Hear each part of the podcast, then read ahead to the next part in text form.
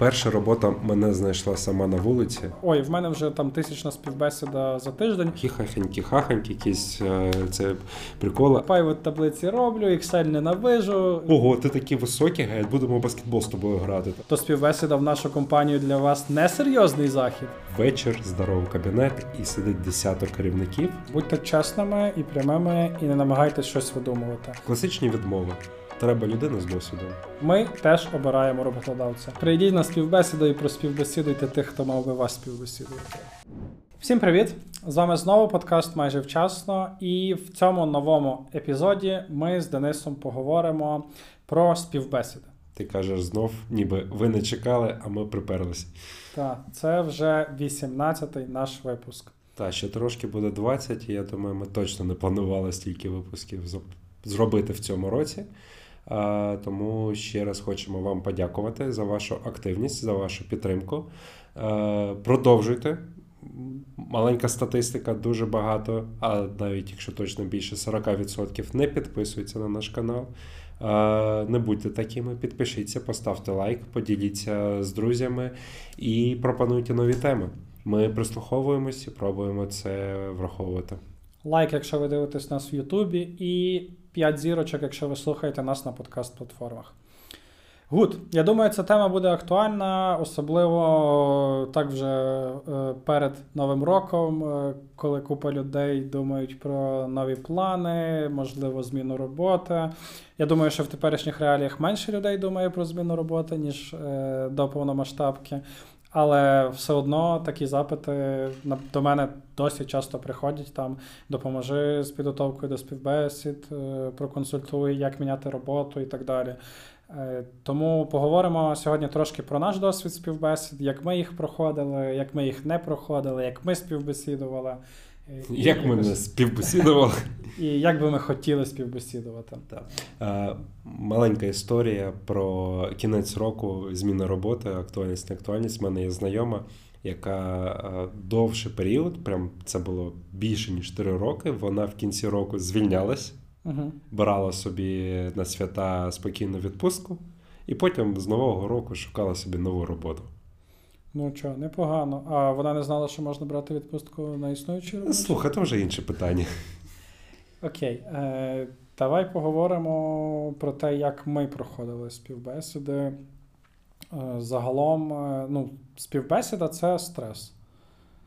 Так. Але співбесіда – це не тільки з однієї сторони. Треба також про це думати, і одна з порад кандидатам, що не тільки вас співбесідують, а ви також співбесідуєте. І ви також маєте готуватись до цієї співбесіди.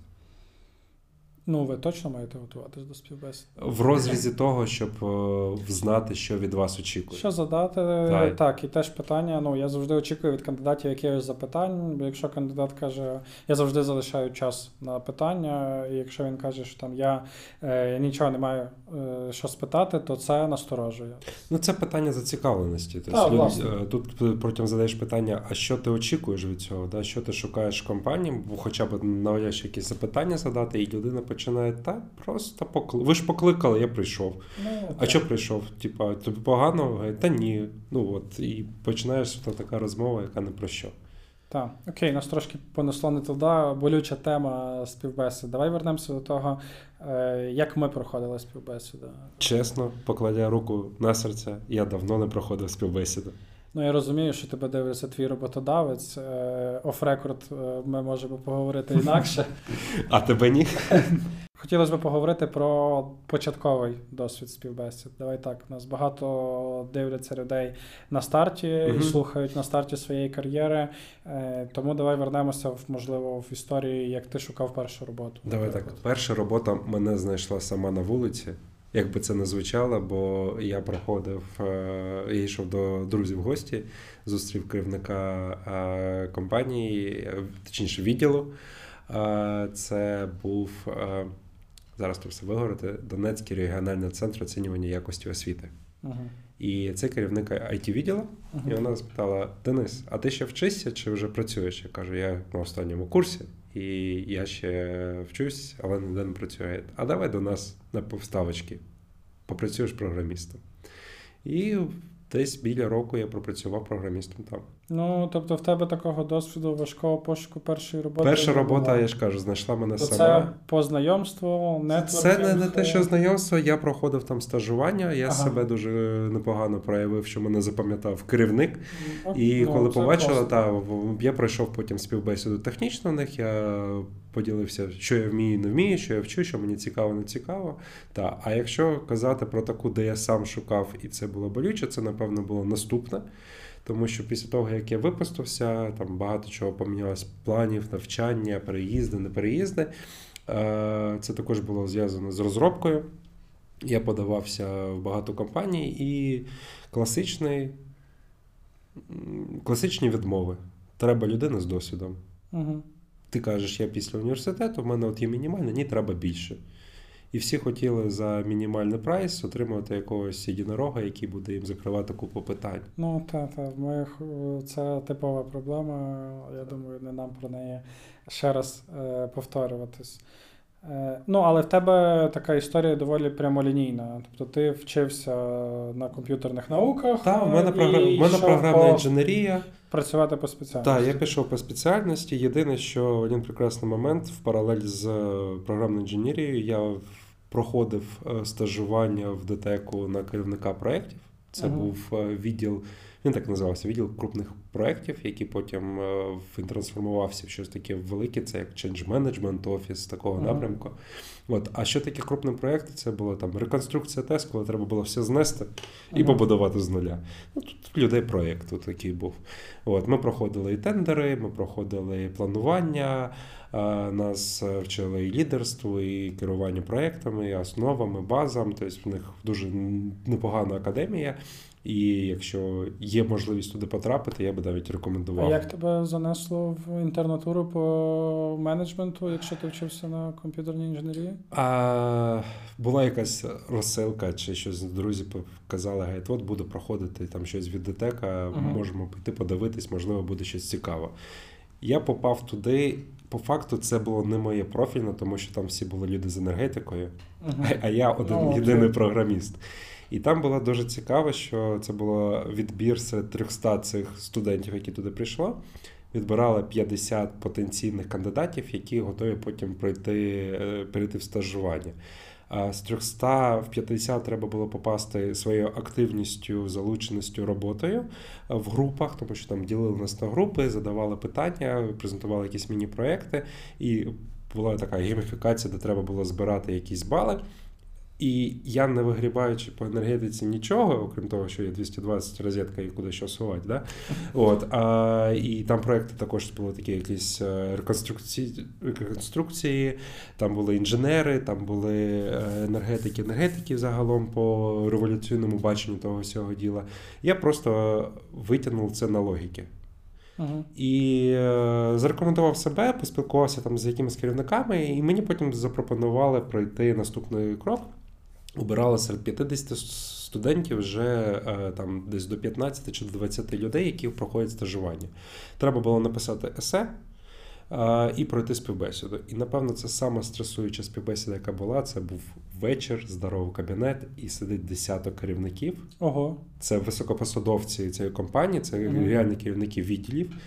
І вони починають тебе от просто різними. А чому їх купа була? Вони кожен собі відділ могли вибрати? Так, це різні відділи, тому що ми проходили стажування. Це тендерний відділ, проєктування, закупки, забезпечення, прям інженерія була щось з енергоносіями зв'язано, і вони це керівники різних відділів, і вони якраз задавали різного типу питань. От, і просто це було логічне питання, це були... Це вони так всі сидять в колі, ти стоїш... Ні, це здорова кімната, овальний стіл, вони так всі сидять по колу, ти сідаєш в голові одної сторони, керівник цього компанії, департаменту великого, який потім трансформувався в компанію, він сидить в іншій стороні і починає тебе грузити питаннями. І ти щось відстрілюєш, щось не відстрілюєш, щось задаєш. І на основі цієї співбесіди вони потім відібрали 20 студентів, і я мав можливість провчитись. Це було навіть платне стажування, де вони платили стипендію. Я пройшов кілька відділів. Не всі, то зрозуміло, що без досвіду в енергоносіях я не попаду туди. А все, що релевантне до керування проектами, закупками, тендери, проектування і плюс от сама академія по навчанню. Тобто в мене практика була, я працював в реальному відділі, і плюс академія керівників проєктів. І це, напевно, мене від інженера, програміста. Ну, блин, якби я пройшов стільки кіл-пекла, я би вже теж не хотів вертатися в попередню цю сферу. Я вже такий, блин, я стільки намучився, я вже лишусь тут. Гуд, а оця співбесіда, наскільки стресова вона тобі була? Та капець стресова, ти без досвіду таких співбесід, бо все ти проходив, ну, типа, хіхахенькі-хахенькі, якісь це приколи, а тут сидять люди в костюмчиках, там купа сек'юріті, ти підписуєш якісь документи, камери, за тобою служба безпеки ходить, такі всі студенти перелякані, це був просто жах. От, тому... Що ти там бекав-мекав? Та щось бекав-мекав, але на бекав-мекав, що мене взяли. Прикольно. От, знаєш, як не крути. Але це також стресово, і тут питання, все напевно, навіть не маючи, ну, тобто, якщо підсумувати цю історію, я, як людина, не маючи цього досвіду, в потрібний час, потрібний момент попав в середовище, де зміг себе проявити, навіть на основі того мого досвіду, який був нерелевантний, але, можливо, можна було застосувати. І в мені побачили потенціал, який дали змогу мені потім з них повчитися. Добре, в мене тут питаннячко ще одне назріло, а потім я перейду до своєї історії.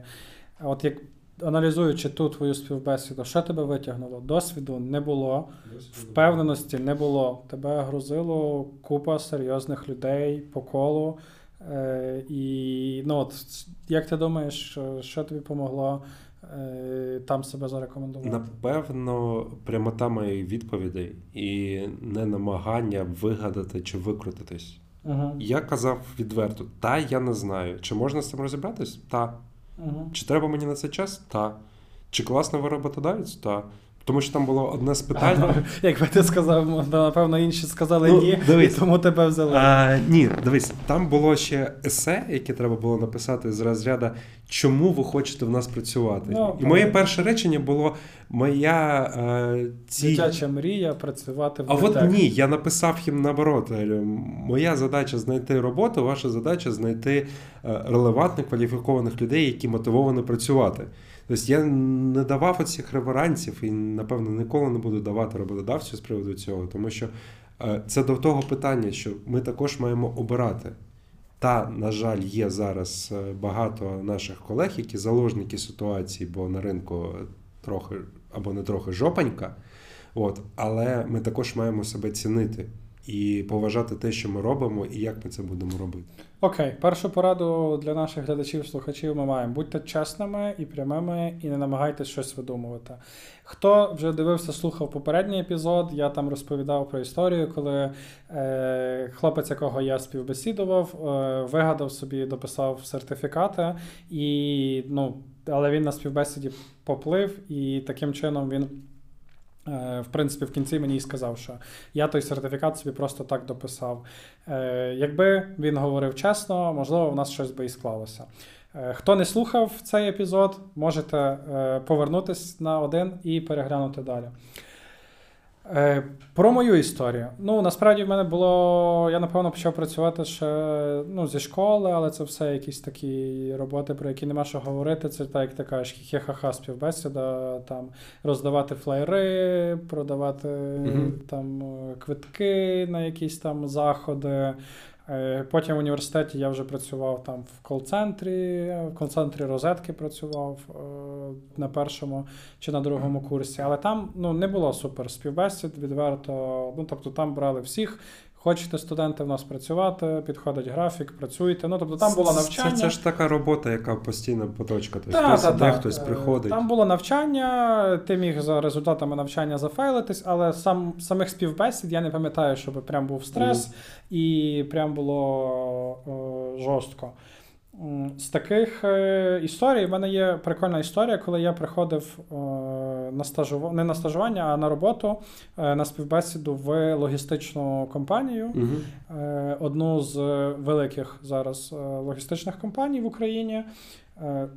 Бо я до чого кажу, до речі, трошки крок назад. В мене немає освіти в комп'ютерних науках, я ніколи не мріяв працювати в ІТ, я вчився на міжнародних відносинах і планував будувати кар'єру дипломата. Але склалося, як склалося, світ заніс трохи не туди. Хоча, в принципі, працюю в міжнародному бізнесі і якісь там міжнародні відносини будую. Anyway, я прийшов на співбесіду, це я був студентом, можливо, 5-го курсу, можливо, 4-го, в цю логістичну компанію. А я в такому casual стилі прийшов, я щось там почитав про компанію, поговорив, прийшов на цю співбесіду, власне. Мені щось там попиталися, там якесь шукали таке там знання Microsoft Word, Excel, я кажу вмію, таблиці в Excel робити вмію. Роблю, практикую. Pivot таблиці роблю, Excel ненавижу, досвідчений користувач, все вмію робити, все можу робити. І останнє запитання, яке мені задає ця жіночка, яка мене співбесідувала, і вона каже, скажіть, будь ласка, а як ви ставитесь до ділових костюмів? Я кажу, та нормально ставлюся. Я прийшов, нормально вдягнутий, там, не в спортивному, але так, от, наприклад, як зараз, там, джинси, футболка, я не пам'ятаю, просто кажу, casual стиль.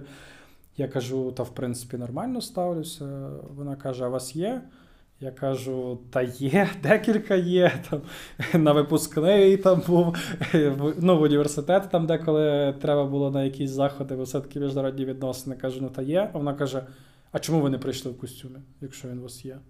Опа-па. І тут я завис. Я кажу, та я не знаю, я не думаю. Добре пам'ятаю, що літо було і достатньо жарко було.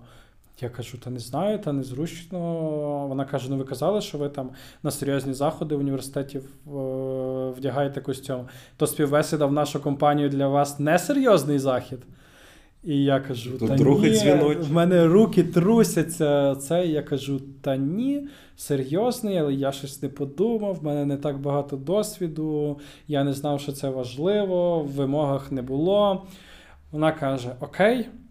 У вас наступний етап з нашою керівницею відділу. Вона дуже любить костюми. Будь ласка, одягніть сорочку, краватку і костюм. Я кажу, добре. Вона каже, бо ви нам по навиках підходите, але по зовнішньому вигляду ні. Ще раз, яка позиція?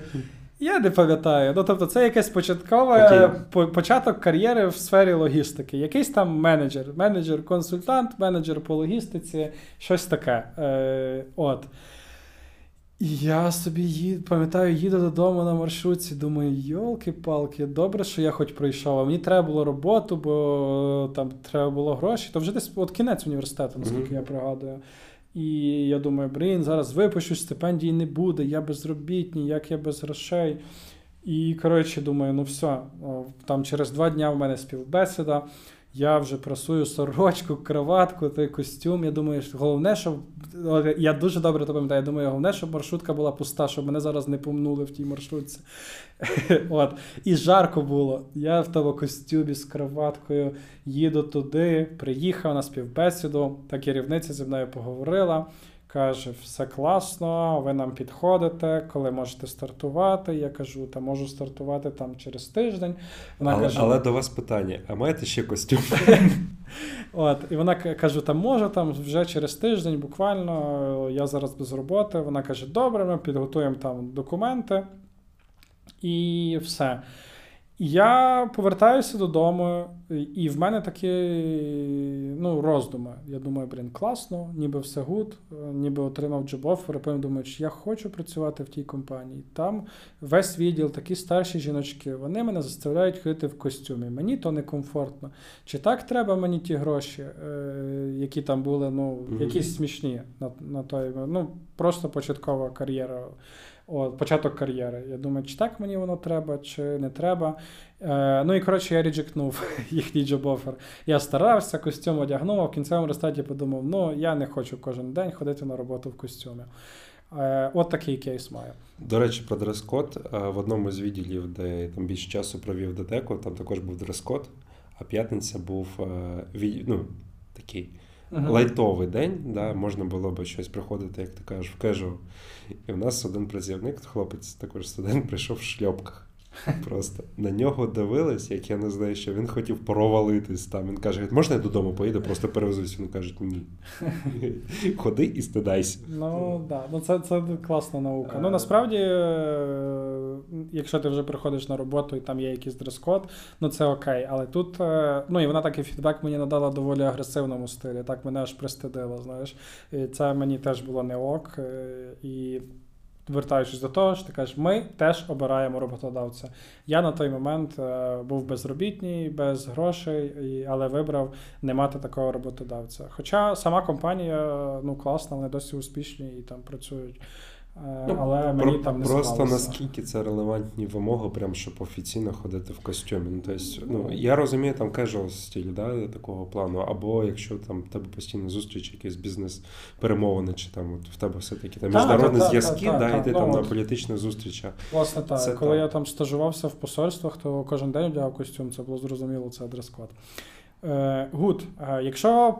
перейти далі до мого пошуку роботи в ІТ. Я потім працював теж в одному з кол-центрів, в службі техпідтримки, там виріс до керівника відділу. І потім вирішив шукати якусь іншу роботу. І я насправді тоді теж не цілився попасти в ІТ, бо воно ж тоді не було таким популярним. Я просто подавався на всі позиції, де я бачив слово «менеджер». І дуже багато було позицій айтішних, там я в вимогах прочитав, що треба якийсь там скрам, почав гуглити, що таке скрам, знайшов цю червону книжку Джефа Сазерленда, купив її, прочитав і з тим багажем знань ходив на співбесіду. Це перше, що ти прочитав про скрам, чи скрам гайд все-таки? Ні, перше це ця книжка, так. Це Джеф Безос, там робити вдвічі більше за вдвічі менший час. От. То на той період я пам'ятаю дуже добре, що я пройшов в районі 35-40 співбесід, поки мене взяли. От, при тому, що в мене був менеджерський досвід вже, в мене були класні знання англійської, але там більшість... Це були банки, переважно, банки і IT-компанії. В банки мені щось там не складалося переважно, бо я хотів там трохи більшу зарплату, ніж банки давали. А з IT-компаніями не складалося так, як ти кажеш, бо нам на посаду джуніора або трейні потрібно людину з досвідом. Я кажу, в мене є досвід, вони кажуть, ну, але це не IT-шний досвід. От, і потім одна чудова компанія дала мені шанс. Я кажу, що я пройшов в районі от до 40 співбесід, бо я тоді все трекав, мав табличку в Excel, я ж кажу, я супер професійний користувач екселівських табличок. І я отримав цей офер, і при тому, що від моменту, коли я пройшов співбесіду до оферу в цю компанію, пройшло теж 2 місяці чи 2,5. Вони дуже довго думали, вони мали ще кандидатів, і вони ту вакансію закрили кимось іншим, а під мене відкрили вакансію трейні через якийсь час, бо, типу, я їм сподобався за комунікацію і хорошу англійську, так, як мені сказали. Тобто вони вирішили мені дати шанс, і мене взяли на внутрішні проекти, внутрішні відділи працювати. І так я стартував. Але, ну, я так от зараз думаю, це такий досвід, чуть не як в якусь фанг-компанію влаштовуватися. 40 співбесід, там 3-6 місяців проходження, а це просто, щоб попасти в айтішку, ну, яка була, до речі, до буму. Ну, тобто, це тоді ж відбирали людей, і не так то й легко було попасти. Ну, реально тоді так відбір був такий, що... Я думаю, напевно, по кількості, якщо взяти співвідношення, то зрозуміло, що кількість вакансій, кількість кандидатів менше, але пропорційно, напевно, воно як і зараз. Такого плану, да, і намагалась обрати кращих з кращих, наскільки це можливо. Якщо говорити про мій досвід першої співбесіди як проєктного менеджера, в мене вийшло так, що я... також довго шукав роботу, обирав, і я не міг, я подавався і на програміста по веб-розробці, і подавався на проєктного менеджера. Вирішив спробувати себе. І вийшло так, що за 2 дні я пройшов співбесіду і туди, і туди. З приводу проєктного менеджера, це в компанії не було менеджерів загалом, тобто були керівники компанії, це була невеличка компанія, до 30 людей, вони в такому дружній атмосфері, в них вони приїхали в новий офіс, вони десь отримали нові проєкти, це були... Ну все, новий офіс, значить, треба менеджера. Так, великі проєкти, і вони не справляли самі вже керувати, це вони розуміли, і вони підбирали людину, яка навіть не те, що технічно буде підходити туди, тобто зрозуміло, що це навички мали би бути, а і ще по майндсету, тобто по мисленню, підходу, комунікації, взаємодії, і вона реально проходила дуже нетипові для мене в форматі, тобто це невибаглива, якась в жартівливій формі.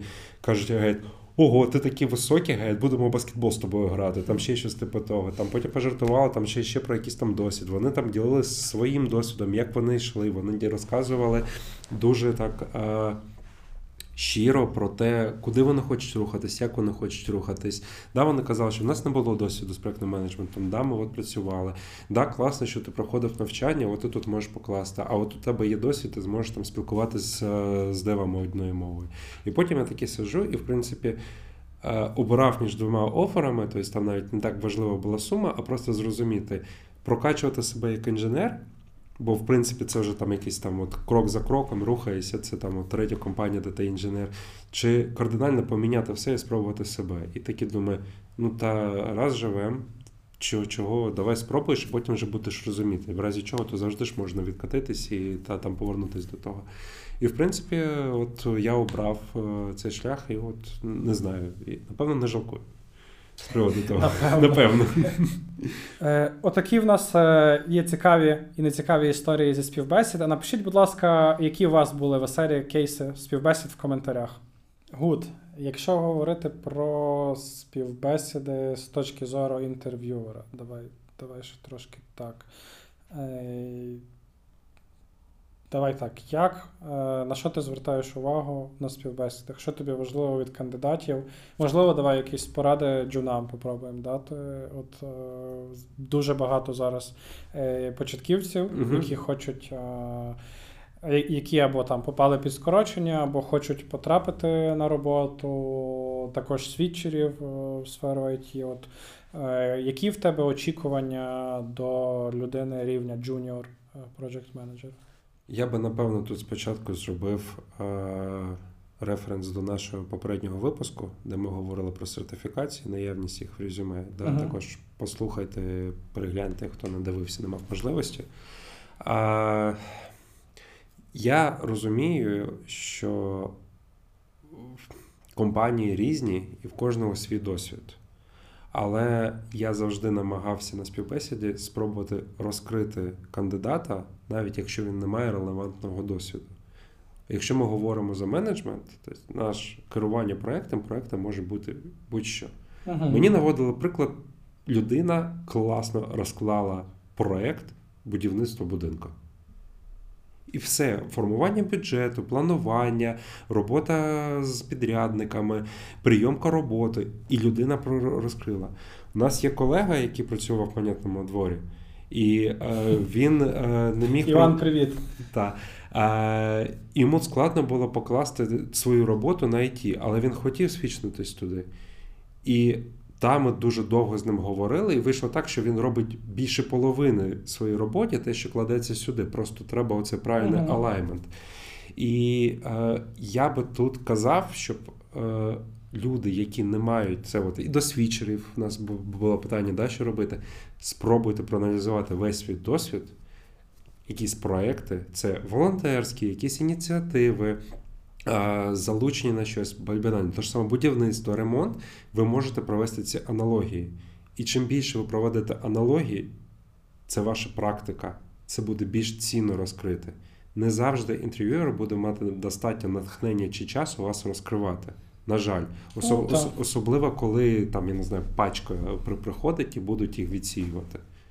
Це дуже хороша порада. Ми маємо пораду бути чесними, маємо пораду подивитися, як ваш досвід лягає на проєктний менеджмент загалом. Тобто це не обов'язково має бути досвід конкретного проєктного менеджменту в ІТ. Я тут з тобою дуже погоджуюсь.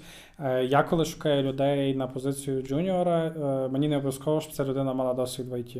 Мені головне, щоб вона мала якесь розуміння базове, що таке IT, наприклад, там, що таке software development lifecycle, як відбувається процес розробки в теорії. Так, мені цього достатньо. Далі це вже логіка, якісь теоретичні знання. І, ну, і, власне, те, що ти казав, могти комунікувати і показати себе гарно. Ну, тобто, дивись, далі просто буде відбуватись наповнення під проєкт, під запит. Тобто, ви маєте проаналізувати все-таки вакансію і розуміти, які навички, сертифікати, потреба, які обов'язки у вас будуть. І в залежності від того, хоча б зробити собі цю тудушку і сказати, оце я точно попадаю. Це частково, а це загалом не бачив. І якщо цього не бачив буде більшість, то, напевно, вам треба задуматись, чи вартує вам це прокачувати і як ви це можете здобути, цю навичку.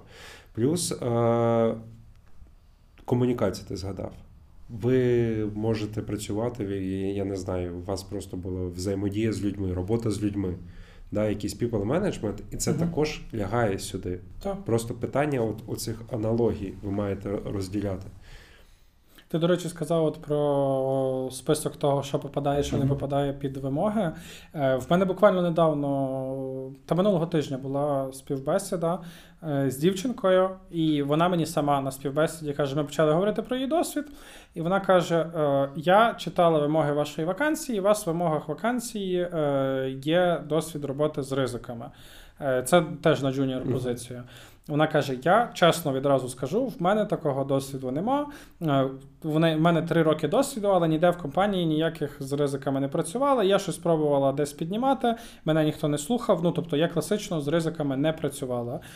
Але я проходила курси, я знаю теорію, вона мені все розповіла, і це було дуже класно. Ну тобто оцей референс на те, що я читала вашу вакансію, і там була така вимога, він дуже важливий. Він показав, що людина підготувалася. Так, що людина підготувалася конкретно під нашу вакансію, не така, ой, в мене вже там 1000 співбесіда за тиждень, я вже забула, що то за компанія, яка позиція. І от, ну, в кінцевому результаті ми цю дівчинку, в принципі, запропонували їй взяти роботу в нас.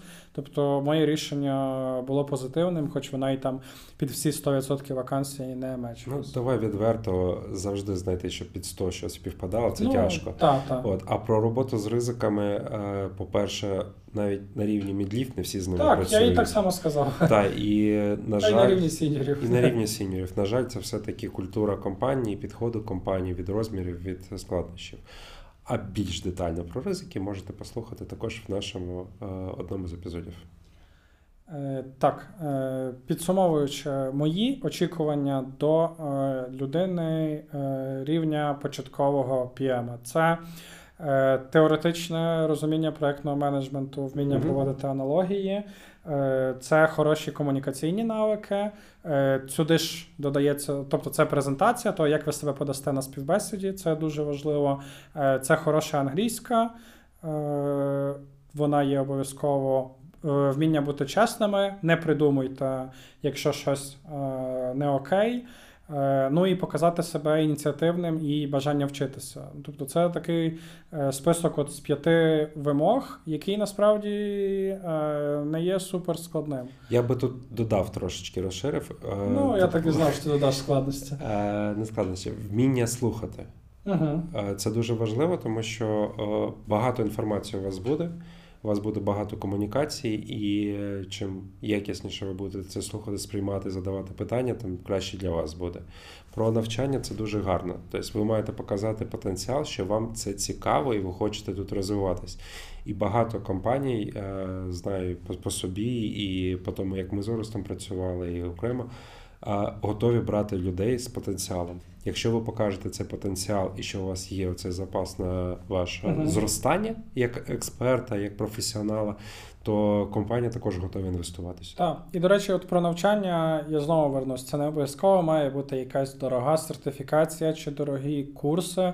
Мені абсолютно окей почути відповідь, що я читала якусь книжку, чи що я слухала, дивилася YouTube якісь лекції, якісь безплатні курси, чи там за умовних $9 на Coursera чи Udemy. То мені не обов'язково, щоб це була якась відома назва. мені класно людина показала, що я це якимось чином вчила, робила якісь там додаткові зусилля, щоб щось зрозуміти, прочитати.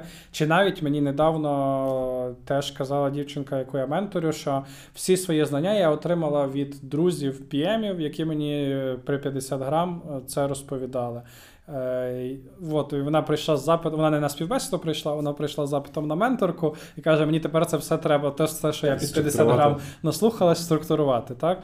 Але слухай, вона пройшла, знаєш, таку гарну школу практичного застосування і всіх фейли, не фейли. Так, тобто мені абсолютно окей почути, що там мені хтось з друзів, мене менторив, розповідав, от в мене є друг, senior PM чи подружка, вона мене вчила, ну і все, мені не треба для цього папірчика, офіційного сертифікату. Ну слухай, тут, знаєш, навіть банальна людина має проявити себе також, що вона може в умовах обмежених там ресурсів, часу, ще щось знайти, що може бути для того, щоб підтвердити свої знання чи структурувати. Це здатність вирішувати проблеми, банально, і знаходити рішення. Це суперважливий навик. Реально є дуже багато безкоштовних толкових курсів. Тобто ти можеш на Coursera глянути від Google по Project Management, час від часу вони безкоштовні. Суперкурс. Так, класні курси ми рекомендуємо всім початківцям і навіть хто хоче структурувати свої знання. Банально взяти на LinkedIn. Додамо в опис під епізодом. Так. Друге також, як порада, візьміть фрішне преміум на LinkedIn на місяць. І у LinkedIn непогана база навчальних курсів структурованих. Вплоть до того, ми в випуску про сертифікати згадували PMI, вони є також авторизовані від PMI. Там є багато базових навчальних лекцій і не тільки базових. А за місяць часу ви можете попроходити це, попереглядати, тому що воно реально в вільному доступі і багато ваших зусиль там не треба буде. Гуд. Давай рухатися трошки далі, після джуна. Так? Після джуна. Я, напевно, поставлю таке, не так, щоб ми йшли там по рівнях, а от питання, чим для тебе співбесіда джуна і співбесіда сіньора відрізняються? Прям джуніра і сіньора? Ну, от так. Чи там мідла, ну, людини з досвідом. Чим для тебе відрізняється ця співбесіда з точки зору інтерв'ювера? Я там більше говорю і питаю, хочу слухати про практичне застосування, про досягнення, про якісь результати, про те, що не вдалося, про роботу з процесами. І це не тільки десь там на проєкті, тому що дуже багато ми можемо міняти процесів наших компаній, коли там банально ми чуємо, ми в компанії не працюємо з ризиками. Окей, ти же можеш спробувати цей процес поставити, запропонувати. І в мене були люди, які казали, я спробував цей процес поставити, ми не робимо кількісний аналіз, ми почали робити якісний аналіз, і ми досягли такого-то результату. І це людина, якій не пофіг, яка хоче робити свою роботу класно і хоче досягати результату. Можливо, навіть десь меншими зусиллями, але з кращим результатом. Я б тут сказав, що в мене навіть дуже багато запитань однакові, що для рівня джуніор, що для рівня мідл, що для рівня сіньор. Є банальні такі питання, де знаєш, тобто, такі сидиш, просто дивися. Просто рівень визначається глибиною відповіді, скажімо так. Швидкістю, якістю. Так, ну от я недавно теж рецензував статтю на Доу про там питання до співбесіди, і ну там така структура статті була, що обов'язково було розділити по рівнях. Та? Але мені прилетіли фідбеки про те, що це не дуже правильно, і я з ними погоджуюся. Так, бо так зі структури статті виглядає, що ось ці питання лише для джуна, ці лише для мідла, а ці лише для сіньора, і ж типу, а що ми сіньора не питаємося, оце і оце. Ну, воно насправді не так. І дійсно дуже багато питань перетинаються. Просто я хочу на них чути зовсім різні відповіді від цих різних рівнів. І десь я більше говорю вже про практику. І на ті ж самі питання, якщо початківець буде відповідати теорією з книжки, мав би відповідати теорією з книжки, то вже людина з досвідом, неважливо там чи мідл, чи сіньор, мала би відповідати з тим, що вона робила, що вона не робила. Добре, дивись, я би додав ще про очікування, оскільки зараз ми живемо в такі, знаєш, турбулентні часи, постійна криза, як ми згадували з Андрієм Рождественським, це про важливість комунікації, взаємодії, роботи з мультинаціональними командами, з розкинутими командами, тому що у нас дуже багато такого зустрічається. Ми не тільки працюємо з нашими українськими командами, це також як одна з таких навичок, на які зараз звертають увагу, і це не тільки в великих компаніях. Тому це зараз, я не можу сказати прям must, але рекомендація до того дивитись. Навіть якщо у вас немає змоги попрактикувати це, то хоча б підготуватись. Які є виклики, які є культурні різниці по роботі з цими людьми, в чому ці різниці, як краще це контролювати, тому що це різні таймзони, різні очікування, і час від часу з цим дуже складно. І ще одна така порада, незалежно, знову ж таки, від рівня і від того, яку роботу ви шукаєте, це, ми вже це трошки зачіпали, але поцікавтесь про компанію, куди ви йдете на співбесіду.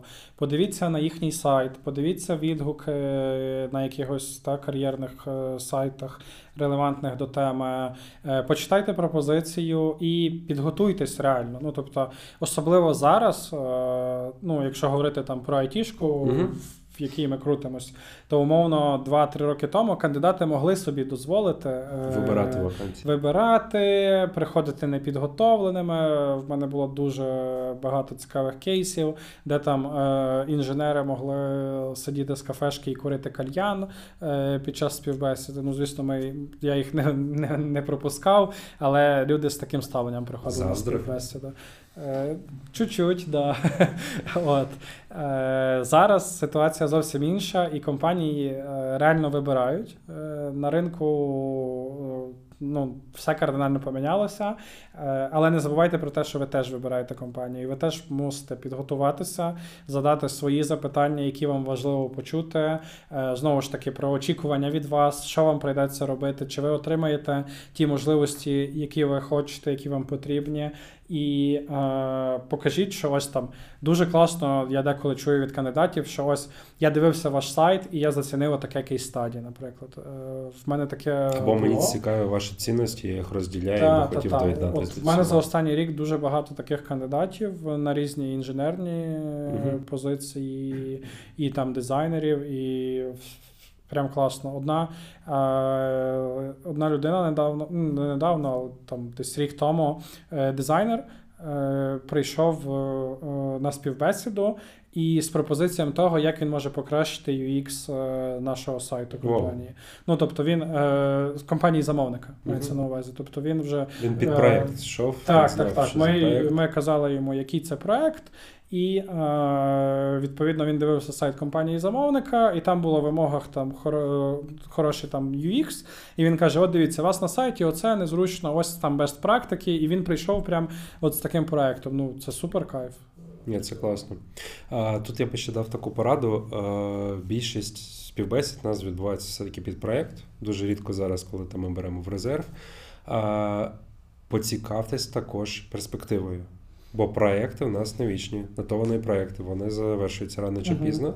Да, а якби нам не хотілося, ви маєте розуміти, яка вдалі перспектива. Чи є у вас, не знаю, там офіс, з яким можна працювати, чи колеги, з яким можна ділитися досвідом, в кого ви можете вчитись, хто може бути вашим ментором, хто вас може допомогти, я не знаю, з професійним ростом, розвитком. Ми також говорили з Орестом і з Марією з приводу культури навчання.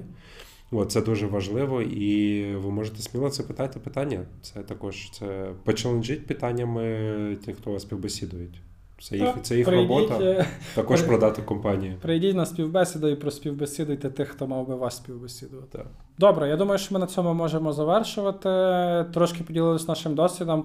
Якщо вам було цікаво слухати, то ставте лайки під цим відео, під епізодами на подкаст-платформах. Пишіть коментарі, діліться вашим досвідом і діліться цим випуском з друзями. І до нових зустрічей!